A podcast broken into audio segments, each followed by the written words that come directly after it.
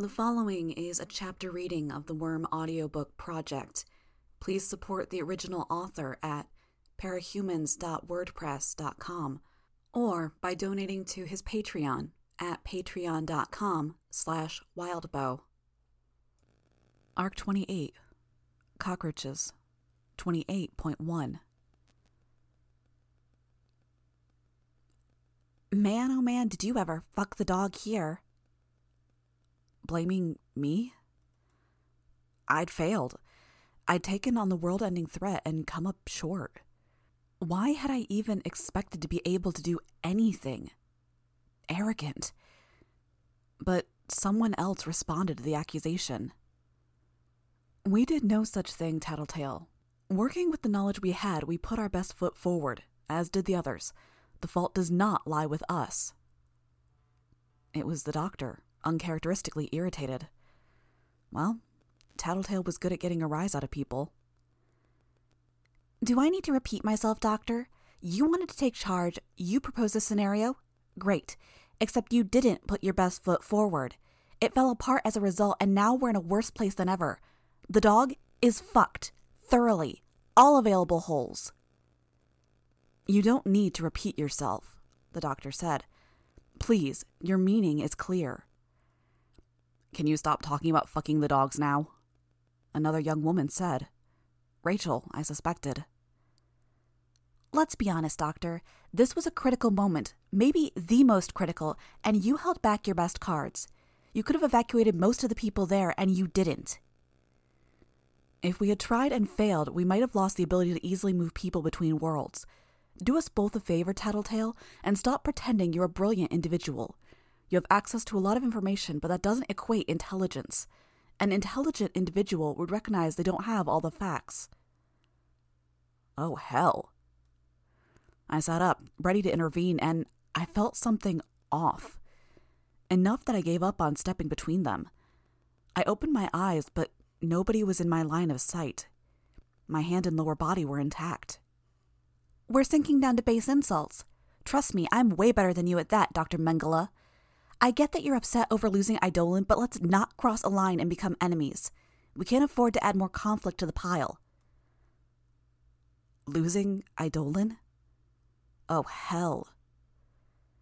I was merely stating the facts, namely that you don't have all the facts. The doctor sighed audibly. I'd hoped you had something of import to share when you called me in. My body was intact, but it didn't feel right. I experimented, tapping the thumb of my new hand against the individual fingertips, then repeated the process, mimicking the movements with my other hand. You've already shown that you have one group of soldiers you've been holding in reserve. I know you've got more weapons, soldiers, tools, tricks. You asked some of the best and brightest of humanity to go fight as phase A in a series of plans you have in mind.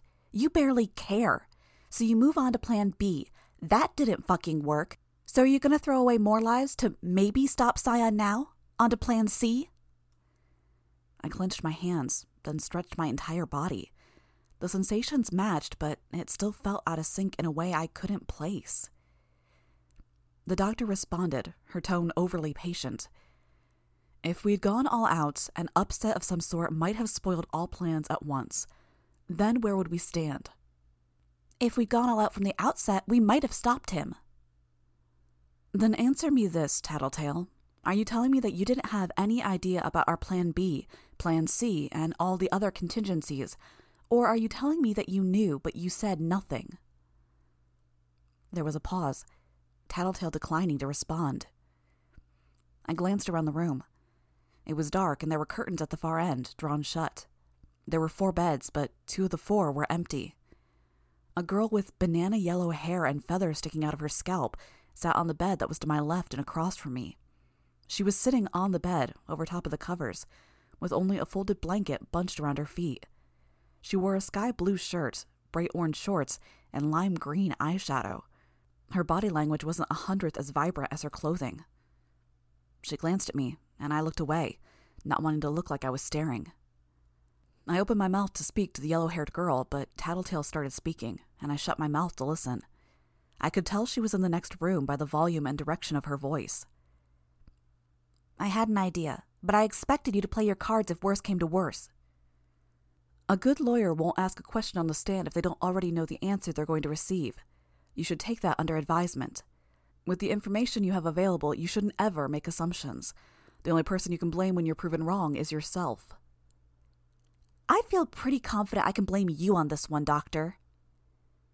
Do what you need to in order to make peace with yourself. At this juncture, it might be all you can do, buying time and making peace with things at the end. Thank you for wasting my time. Door. Tattletale didn't respond. I could only assume Dr. Mother had left. I reached out for my swarm, and I found for the first time in months that there weren't many nearby. How long had it been since I slept and didn't have an emergency swarm nearby for self defense and investigation? Since I didn't leave hundreds of thousands of spiders spinning threads of silk? That wasn't to say there weren't any. There were bugs throughout the building, but they hadn't moved until I'd woken up. Spiders in corners, bugs in walls. A hospital, newly built judging from the freshness of the wood. I could smell it. There were tents just outside, set on grass that was just starting to die. I hadn't even registered it consciously when I visited New Brockton Bay, but the grass had been fresh, alive. It had been days. I swung my legs over the side of the bed, sliding them out from under the sheets. I realized I was wearing only the hospital gown. My costume would be destroyed, I realized belatedly. The lower half, anyways. No reason to expect the silk would last if the flesh and bone had been obliterated. Which raised really strange thoughts on the particulars of having my legs rebuilt. I'd spent years running as a matter of routine. A part of me had been proud of the way I'd honed my body, built up my stamina. Had they rebuilt my legs with that same strength and stamina? With the muscles reflecting the regular exercise? If they had, was it really my strength? If they hadn't, could I deal with it? Work my way back to where I had been? If humanity even survived that long? I needed to go to the bathroom, which made me think of other things. Had my private parts been reconstituted? Had Panacea paid any particular attention to the redesign or accuracy of the architecture or plumbing? Or had it been Bonesaw that fixed me up? My skin crawled at the thought, heebie jeebies from head to toe, no bugs involved. The sensation only served to remind me of how alien the new body parts felt, reinforcing the creeped out feeling. Someone found a powerful regeneration granter and healed me. Bonesaw and Panacea had nothing to do with it, I told myself. Nothing to do with it. The first bugs in the hospital were starting to make their way to me. They crawled up the sides of the bed and onto the hospital gown I wore. I eased my feet down onto the cold tile and steadied myself against the bed. My body was okay, but I felt out of it in the same way I might if I'd slept in too long. Not that I'd had that luxury in some time. Maybe it was odd to think about things in this sense, to be concerned about my swarm or my body or the fact that I was tired. Part of that might have been an unconscious form of procrastination. Hey, the yellow haired girl spoke. She was quiet, but the utterance carried across the room. I'd been staring down at the foot of the bed. I looked up at her. You okay? If there's pain or if you don't feel okay to move, I can hit the button to call someone. Her voice was attention grabbing, the pitch and tone shifting very deliberately. Done badly, it might have sounded like she was over enunciating. She leveraged it well enough that it didn't sound that way, nor did it detract from the sympathy she was expressing. I was a little caught off guard by it. Left wordless, I shook my head. Things are bad, but I guess you heard that much, she said. Yeah, I managed. I'd explain, but your friends would probably be kinder. I shook my head a little. You don't know my friends. They cared enough to sit by you. One or two of them even held your hand during the tougher moments. Tougher? Panacea said your nerve endings were being reformed and it was pretty raw, so you had a lot of fits, like seizures. Oh, I said. It's been a few days, I'm guessing? I guess. I moved in here last night and you were still out. I felt my heart sink. It was confirmation. Scion was still active and had been for at least one day. How bad is the situation? I asked. She glanced at the door. Bad. That's not telling me anything. Really bad? Casualty numbers, key deaths? She shook her head. I don't. I never followed any of the Cape stuff. You're a rogue, then, I said, and an ex member of the birdcage, if I remember right. Yeah, Canary. I was a singer until midway through 2010. Indie, but I was breaking through to the mainstream. Some radio stuff. I nodded, not really caring. I wanted more details, and I didn't. Another Earth, another time, another society, she said, more to herself than to me. I moved and flexed my legs, trying to judge if the old musculature was intact. It felt more out of sync than my hands did. It wasn't that I was ungrateful, but. No, not worth moaning over it, one way or the other. I had my life, I had an intact body. Do you know if this is even remotely salvageable? I asked. Humanity? Civilization? She shook her head. No. Was that a no, it wasn't salvageable, or no, she didn't know? I wasn't sure I wanted to ask. I saw Aisha poke her head in, glancing into the room. She met my eyes, then disappeared. Well, she said, they're still fighting. Kind of. So there has to be something to fight for, right? She injected a note of hope into the statement. I almost believed her, almost bought into it. But I shook my head. Kind of, but kind of not. People were talking about it, asked if I'd fight, and they encouraged me and stuff, but when I said no, they started talking among themselves, and it didn't sound so hot. No, I'm thinking it probably isn't so hot. You're right. There are reasons to fight, and saving humanity isn't necessarily the sum of it. Selfish reasons, she concluded. I nodded. Pride, revenge, sheer stubbornness. I like stubbornness.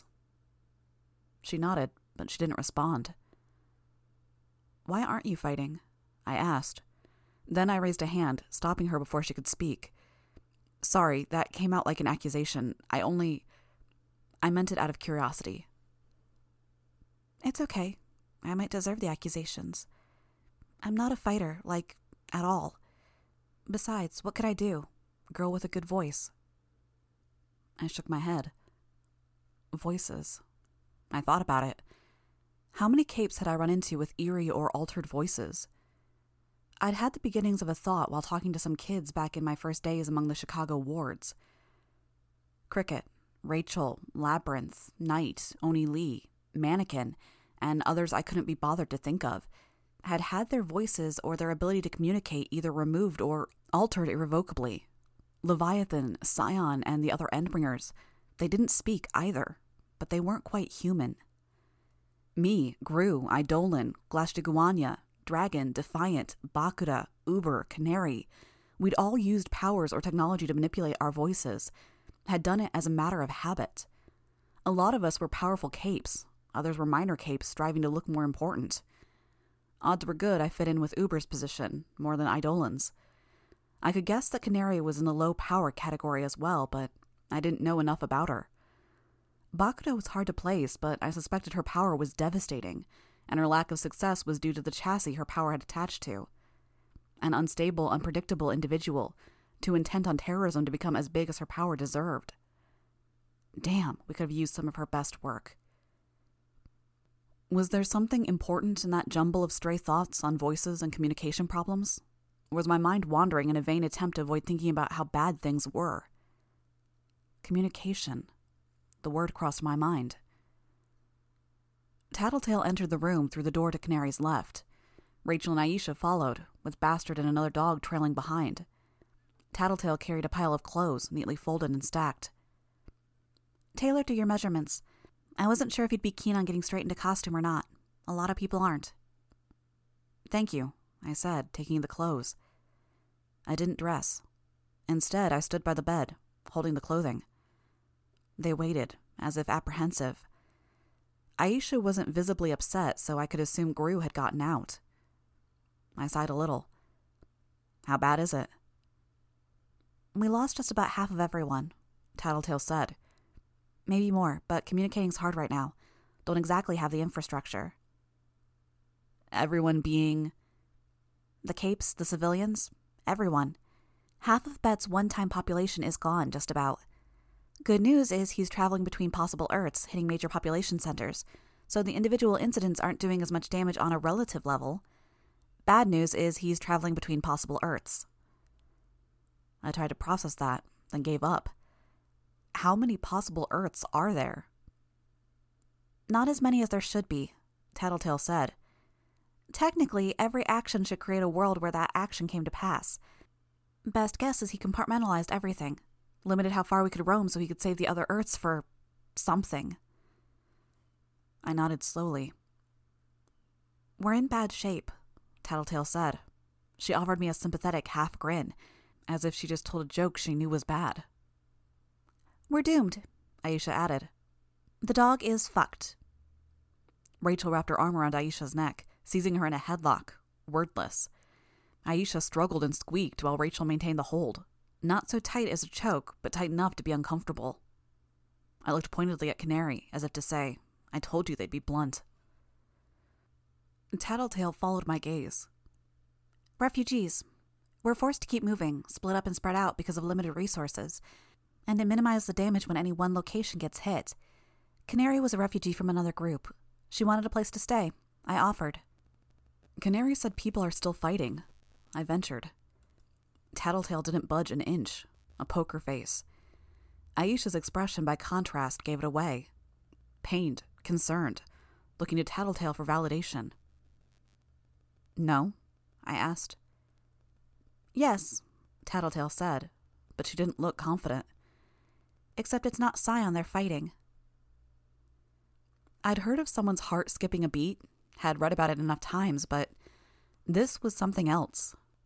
It was more like missing a stair and hitting the ground floor a little too hard, a thud in my chest. So many things that could mean, none of them good. Tattletale tucked her hair behind her ear, a tell, and then pointed to the door. Easier to show than tell. Come on, Canary. I don't. I'm not sure I want to know, Canary said. You're going to find out one way or another. Canary didn't budge. Okay, whatever, Tattletale said. She glanced at me. I'm going to go pull up all the relevant files, so this won't be five seconds of explanation with 30 seconds of searching between each bit. Come whenever you're dressed and ready. If you want to get her to come along, it probably wouldn't hurt. I nodded.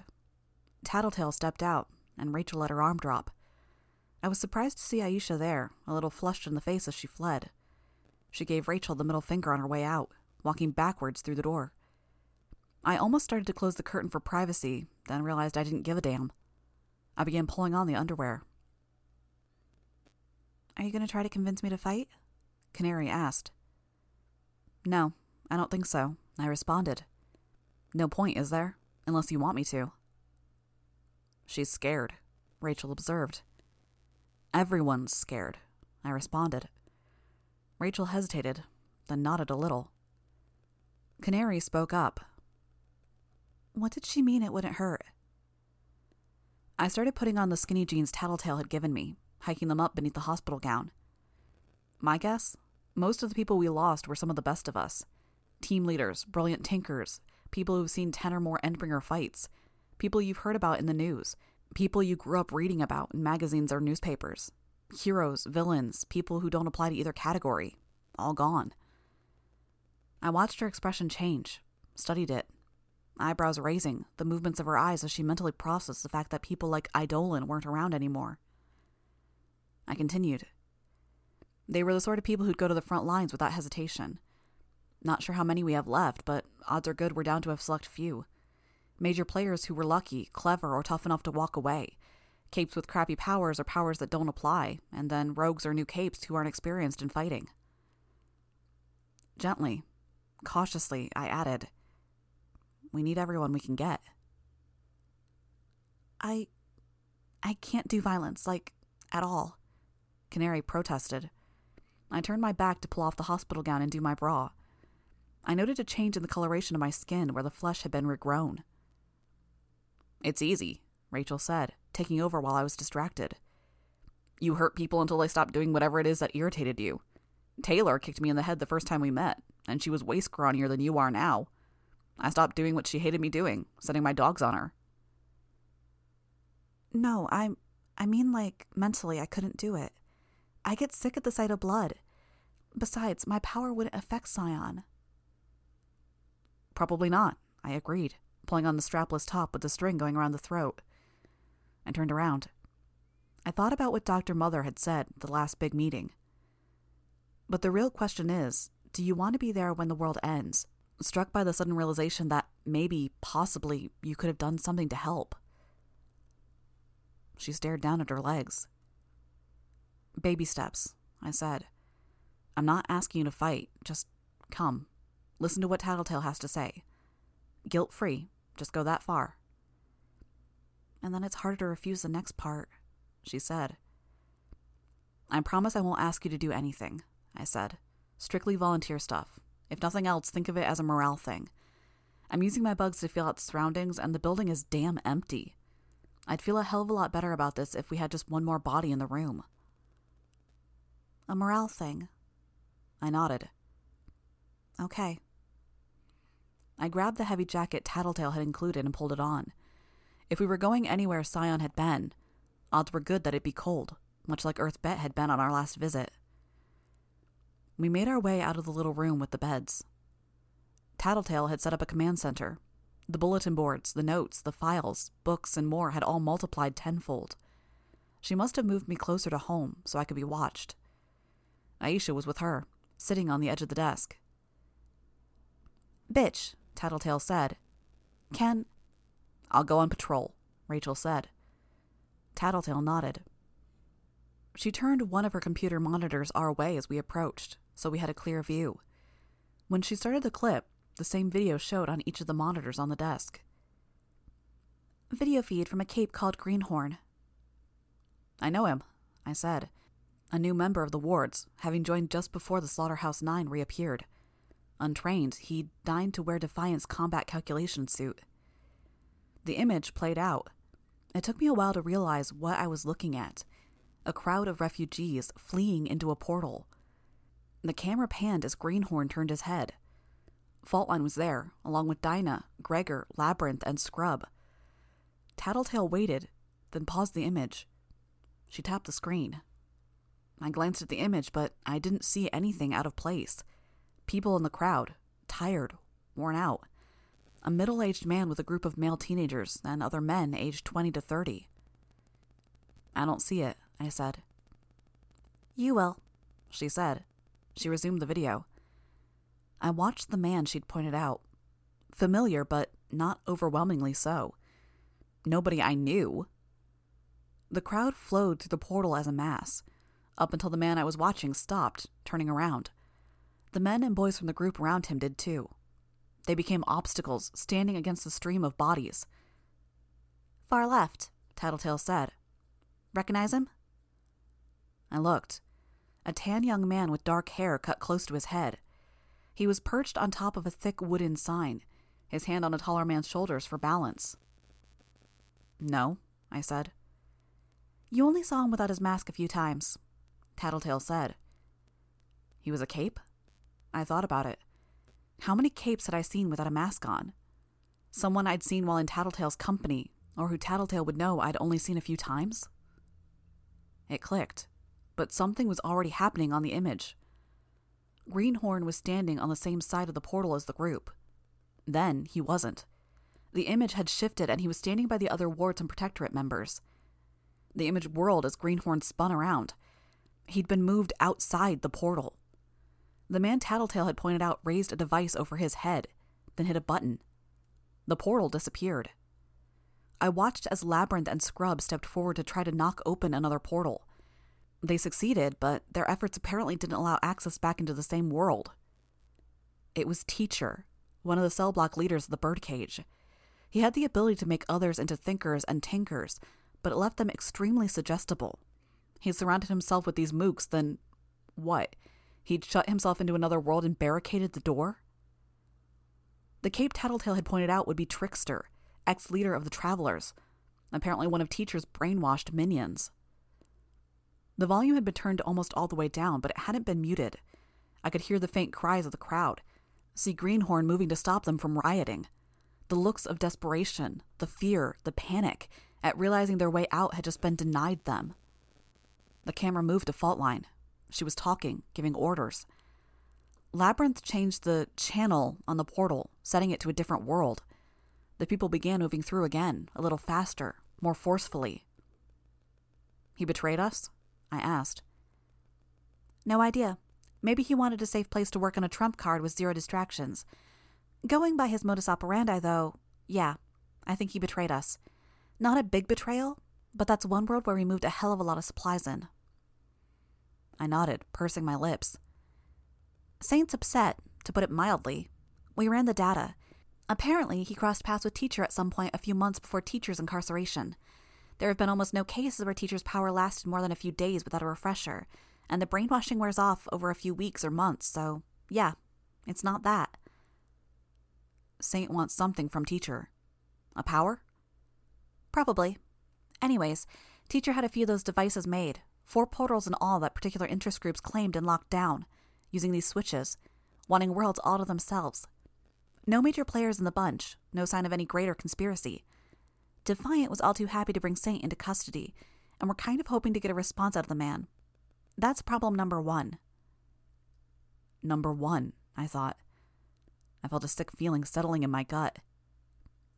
Number two. A video played. Not a camera anyone wore, but a steady image that panned left and then right. A surveillance camera. The scene was of a settled area. Silent image, but the detonations were so vivid, so violent, I could imagine the noise of it. That crashing sound that would be followed with dead silence after the shockwave blew out eardrums. Ten or twelve explosions at different points across the camera's field of view. Coordinated strikes. Yangban, Tattletale said, refused to let Faultline or Cauldron open up any portals in the CUI territories, and then, the moment things got ugly, they invaded the portals others made instead, striking American settlements, including ours potentially. Part of the reason for Bitch's patrolling right now. Wouldn't mind you doing a double check of the area with your bugs when you're up for it. I nodded slowly. Number three.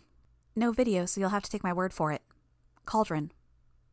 You said they tried something, I said. You overheard. Yes, but that's not what this is about. It's the irregulars. They're actively fighting Cauldron despite Cauldron's extensive resources, and they haven't been wiped out or assassinated. Arguably the strongest precog out there, arguably the strongest clairvoyance, countless other resources, and they're actually stressing Dr. Mother out. How? I said. Hard to say. Could be that Cauldron made a mistake, let a Case 53 with a powerful stranger ability slip through the cracks, and well recruited him or her. Could be a disgruntled customer. Disgruntled? Aisha asked. Fun word.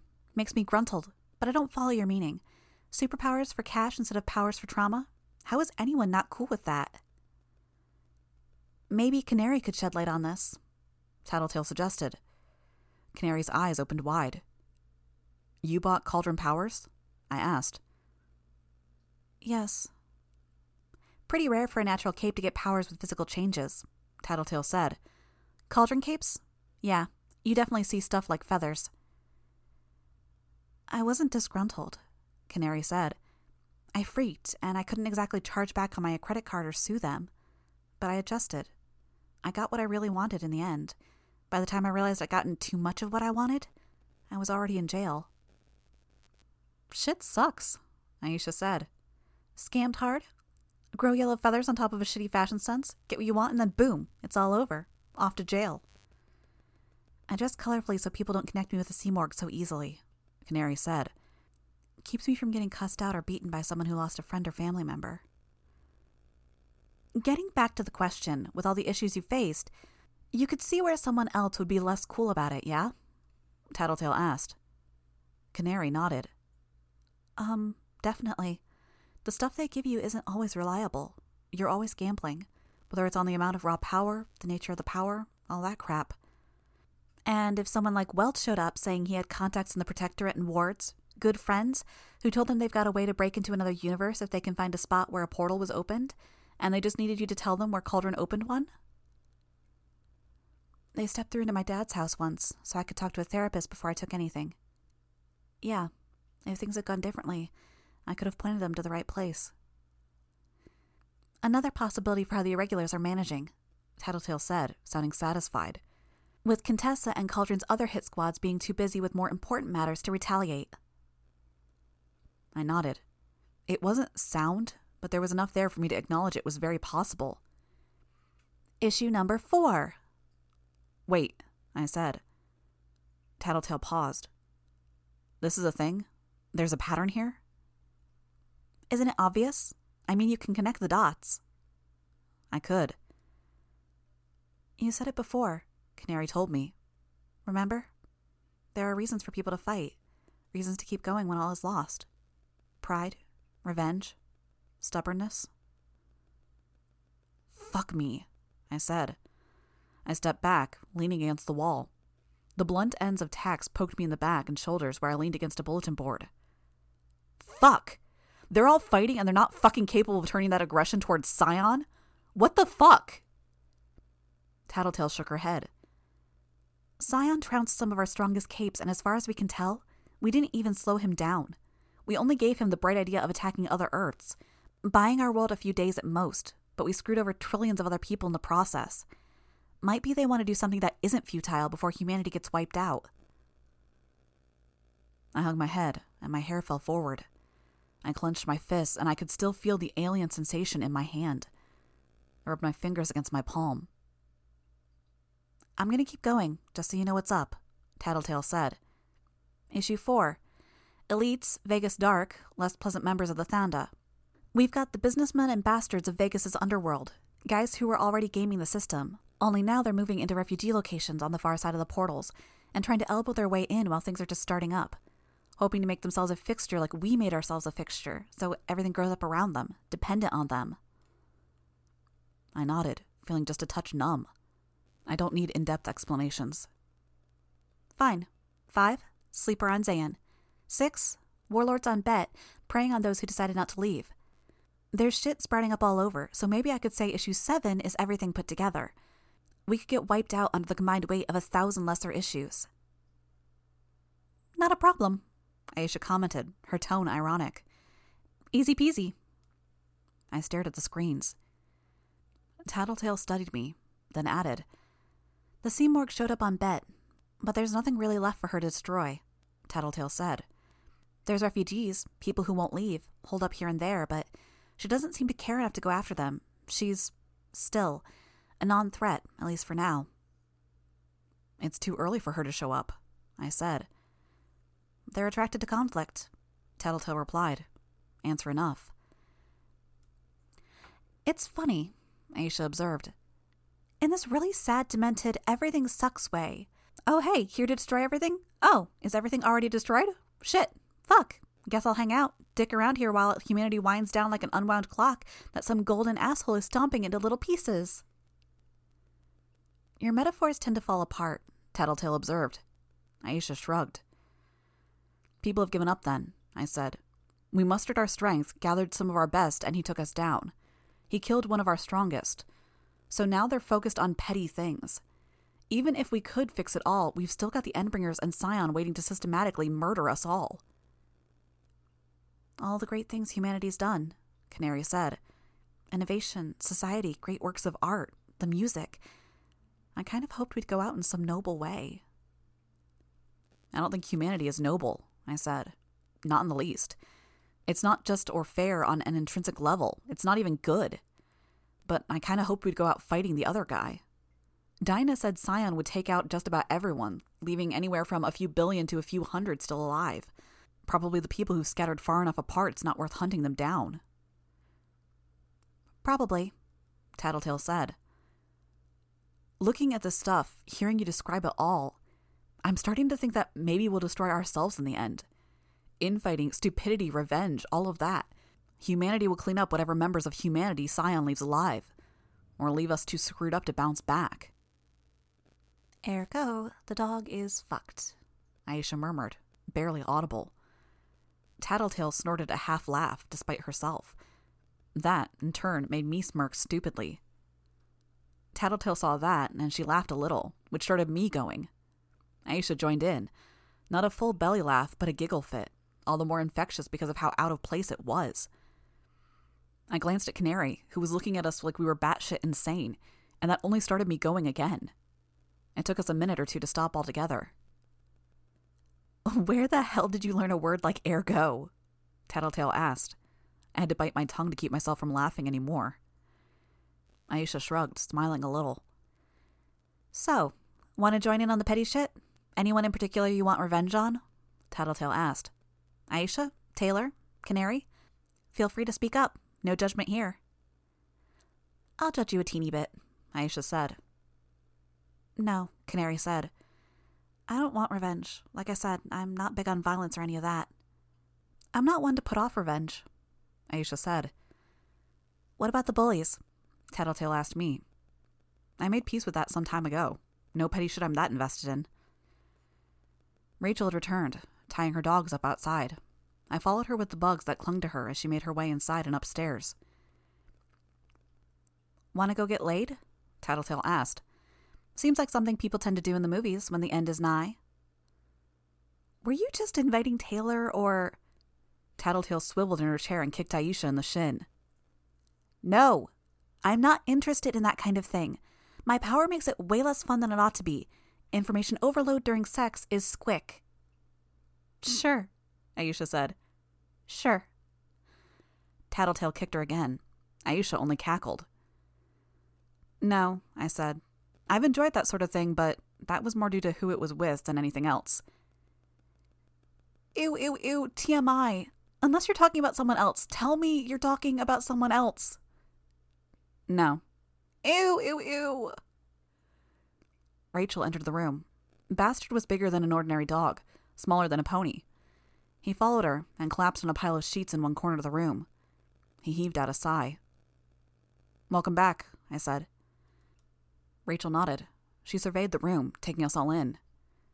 You're all in a good mood. Just having fun, Tattletale said. End of the fucking world. People are stupid beyond belief. It's at the point where you can either laugh or cry, and I promised myself I wouldn't cry a long, long time ago. Hmm. Rachel grunted. Right. Never been one to keep a conversation going, I thought. Rachel stopped at the end of the desk opposite Aisha. I took a step to my left, and I sort of bumped my arm against her arm, smiling a little. She bumped me back. She didn't smile, but she put an arm around my shoulders and set her hand on my head, mussing with my hair like she had earlier. We were talking about what we do, Tattletale said. You got any boy toys, bitch? Any way to scratch that particular itch? Rachel shook her head. Where's Grue? I asked all of a sudden. Ew, gross. Can you not make those obvious leaps in logic? He's gone, Tattletale said. He was here while Panacea put you back together. When, um, she was working on you, he borrowed her power and took over for a bit. I don't know if you're going to see that as weird and gross, or a weirdly sweet goodbye gift, or deeply invasive, or whatever, but yeah. Maybe he just needed to help, needed to know he could save you or help you or fix you after you'd fulfilled one of his old fears and gone and got yourself murdered in a fit of recklessness. And then he left? Retired. Quit. Maybe losing the fight, verifying he couldn't do anything constructive, it took something out of him. Seeing you like that, it took something else. And then he ran into Bonesaw. She didn't work on me? No, we didn't let her. She's paired up with Panacea for now because Panacea is really the only way we can double check her work. Anyways, yeah. Grue confirmed you were on your way. He was leaving. She was walking in. They crossed paths. I think that was the straw that broke the camel's back. He left without a word. Cozen came by, asking if we had a spot they could head off to. I sent them to a cabin we put a bit out of the way. Generators, toilets, books, movies, insulation. Pretty sure it's just the two of them, taking care of each other until the world ends. I drew in a deep breath, then exhaled. I couldn't bring myself to feel envious, jealous, or upset.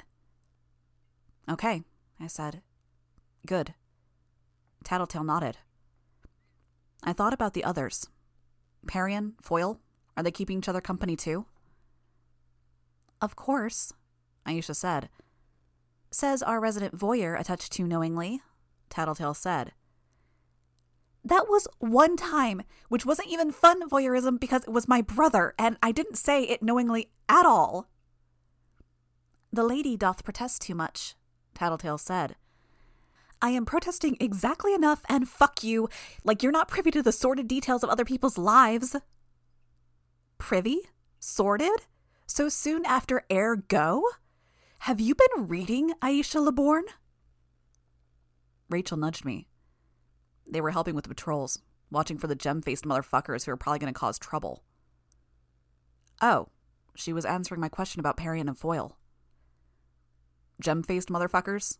The Yangban? Them. So the other two are around. They're here to work, but they don't really hang out. They're better at dealing with people than I am, so they do that. Investigate shit. I'm the one that drags the assholes back here. Sheriff of New Brockton Bay, I said, speaking just a little louder to be heard over the others.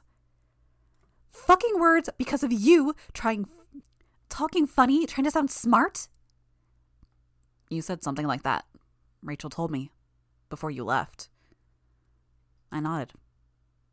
Sorry about that, I said, leaving. Okay. No forgiveness, but then again, I probably didn't deserve it so easily. I'll be back, I said. Have to go. Rachel nodded. I made my way to the bathroom to relieve myself, then took a minute to wash my hair and try to comb it into some semblance of order. Try being the operative word. Two days, at least, I'd been out, probably three, if I judged by the state of my hair. Rachel rubbing my head hadn't helped. I took a deep breath, then exhaled. I made my way back to the others. Tattletale and Imp had stopped bickering. We settled into an easy silence. It was a sort of quiet state I'd found with Rachel, but it was rare to have with any of the others. Rarer still with Imp. As memories went, for bringing everything to a close, it was all right. It was the outsider who broke the silence. This is us? Canary asked. We're whiling away the time while the world ends? Giving up like everyone else? What? Tattletale asked. She gave Canary a funny look. No. Fuck no. No, Aisha said. Wait, did anyone think that? Because I was thinking this was more us trying to decide what the hell we needed to do before we throw ourselves into one final suicidally reckless attack. Basically, I said. Minus the suicidally reckless part. There's other stuff we can try first. But yeah, I think we're mostly on the same page here. Go out fighting, Rachel said. Go out fighting, Tattletale confirmed. Nothing held back, I added. Right, I'll need my stuff. Put the pack and what's left of your costume aside. I can go get it any time. I nodded. We'll need help, Tattletale said. Parian and Foil? Can we get them on board? Probably, if we can come up with a convincing argument. I nodded, thinking. What about Shadowstalker? Any idea where she is? She's around. You think you can convince her? We'll see, I said. We need a plan, first and foremost, Tattletale said. If we've got one, we'll be able to get others on board. There are possibilities, I said. Need to knock some heads, get people on board, get morale up, fix some of the crises that have come up, deal with the people who are fucking the system and making everyone else think there's no hope. Tattletale glanced at me as if I'd said something that provoked a thought, and then she smiled. I couldn't help but feel it wasn't a real smile. Her poker face. You comin' to Sperry Canary? Tattletale asked. I could see the hesitation cross Canary's face. Yeah, I'll come. Might not be, uh, knocking heads, but maybe there's something we can resolve with my power. Nonviolent resolution. With a song and dance number, Aisha said. She leaned forward and took hold of Canary's hands. Like a kid's movie. Sing a song and fix the problems. Um, Canary said. She looked between Tattletale and me. How am I supposed to respond to that? Just ignore me, Aisha advised, adopting the demeanor of a veteran bestowing wisdom onto the novice. Everyone else does. I guess I'll try. We gathered ourselves together, and we began making our way downstairs in two groups, with Aisha still holding Canary's hand, leading the way. Tattletale, Rachel, and I followed. My body still felt weird, but the alien sensations weren't as pronounced. I was getting used to it. Thanks for looking after me, I commented. Not a problem, Tattletale said. Before, you were bluffing. Can I ask? It changes how I deal with this, how much I give it, the risks I take. Can you tell me honestly that this isn't hopeless? Honestly? Tattletale asked. She trailed off. Answer enough. I glanced at Rachel. Tattletale practically seemed to read my mind. She doesn't give a damn. I don't give a damn, Rachel echoed. I nodded. You've been wrong before, Tattletale, about important stuff. I have. See, this is the part where I can either lie to you or tell you the truth. Truth, if it doesn't spoil the mood too much. I don't want to hear like Dinah said a 100% chance we're wiped out. Nothing like that. But there's evidence, enough for me to connect dots. You're talking about that kid that speaks funny, Rachel said. The fairy what's it. You were watching her video. Tattletale sighed. What? There are moments I adore you, my adorable canine crusader, and there's moments I hate you. All too often, they're the same moments. Whatever.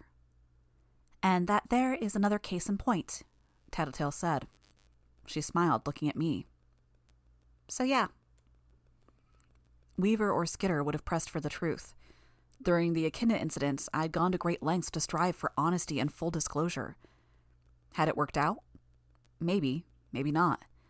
It had meant a lot right then, but it had sort of screwed me after I'd surrendered to the PRT. But Taylor? Taylor had lived a lie, had spent some time wallowing in ignorance.